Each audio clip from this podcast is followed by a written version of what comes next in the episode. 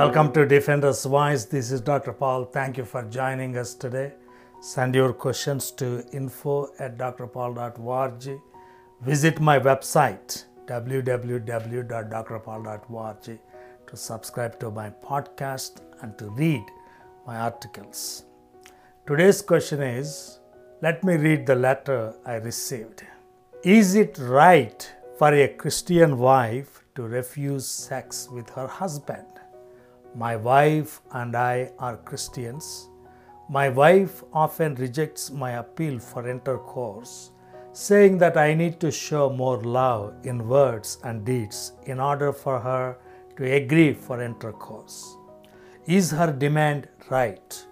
I am very worried as I am unable to show more love in words and deeds. Her continuing to reject me in context to intercourse is painful as a man. I feel rejected. End quote. So, that is a very interesting question. Thank you, John, for asking this question. I call everybody John because I want to keep your information confidential. It's like HIPAA policy, okay? Lot of Christians are having sex related problems. I would like to tell you seven things. Okay, seven things. I will cover maybe one point today and the remaining tomorrow. First, we should start with Christian principles of sexuality. Sex is not a human right, it is a gift of God, it is a creation of God. Evolutionists believe that sex is a creation of nature, an accidental product of nature. No, sex is a creation, a special creation of God because it is uh, a creation of nature. Our secular society portrays sex as a human right. If there is water, everyone should have access to water. If there is uh, food, everyone should have access to food. If there is uh, uh, place, everyone should have access to that place. Everyone deserves to have sex. There should be social justice. There should be equity in everything, including sex. This view is unrealistic, especially in India and China, where the ratio of men to women is very high. For 1000 men, you got only 900 women. So every man cannot get a woman. There cannot be equity in that scenario. If you look into our society, some people get lots and lots of sex, while some people get nothing. If you go to a college campus, you see some guys changing girlfriends like every month, while some guys would never have a girlfriend during all four years. Many of them silently suffer the insult. Many of them go through loneliness and despair. But some of them become psychotic and even violent. Groups like Incel are born.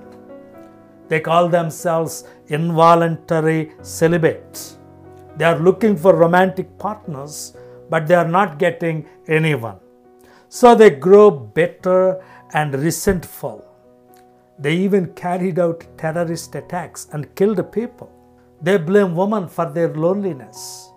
They consumed the lie that sex treats your loneliness. You are lonely, that means you are not getting sex. You are lonely, that means no woman wants to be with you. So, are women responsible for your loneliness and unfulfillment in life? That is a dangerous view, and it is creating terrorist groups in our towns. In India and in the West, this kind of thinking produces monstrous behavior. Now, coming to the biblical view, God created sex for pleasure and procreation. But God's intention was not to make sex as an agent of fulfillment. Sex cannot cure your loneliness, it cannot give you meaning in life, it cannot give you fulfillment in life. Only God can fill the void in your hearts and make you happy and give you meaning and fulfillment in life. Ask Apostle Paul. You can be sexless for an entire life and still can enrich your life with great joy and satisfaction that comes only from our Lord Jesus Christ. There is nothing wrong with being single. In Christian worldview, married people are not blessed with more joy than singles. God can give you fulfillment even in your singlehood. So don't feel miserable if you are single. Don't blame God for not giving you a partner. Now, on the other hand, you can have lots of sex and still live a very miserable life, a very unfulfilled life, a very meaningless life. Hollywood and Bollywood created many big lies about sex. They say sex is your right, sex takes away your loneliness, sexless life is not worth living, monogamy is boring, more sex means more happiness. More partners mean more fulfillment. Adultery is joyful. So, Hollywood and Bollywood distorted human sexuality.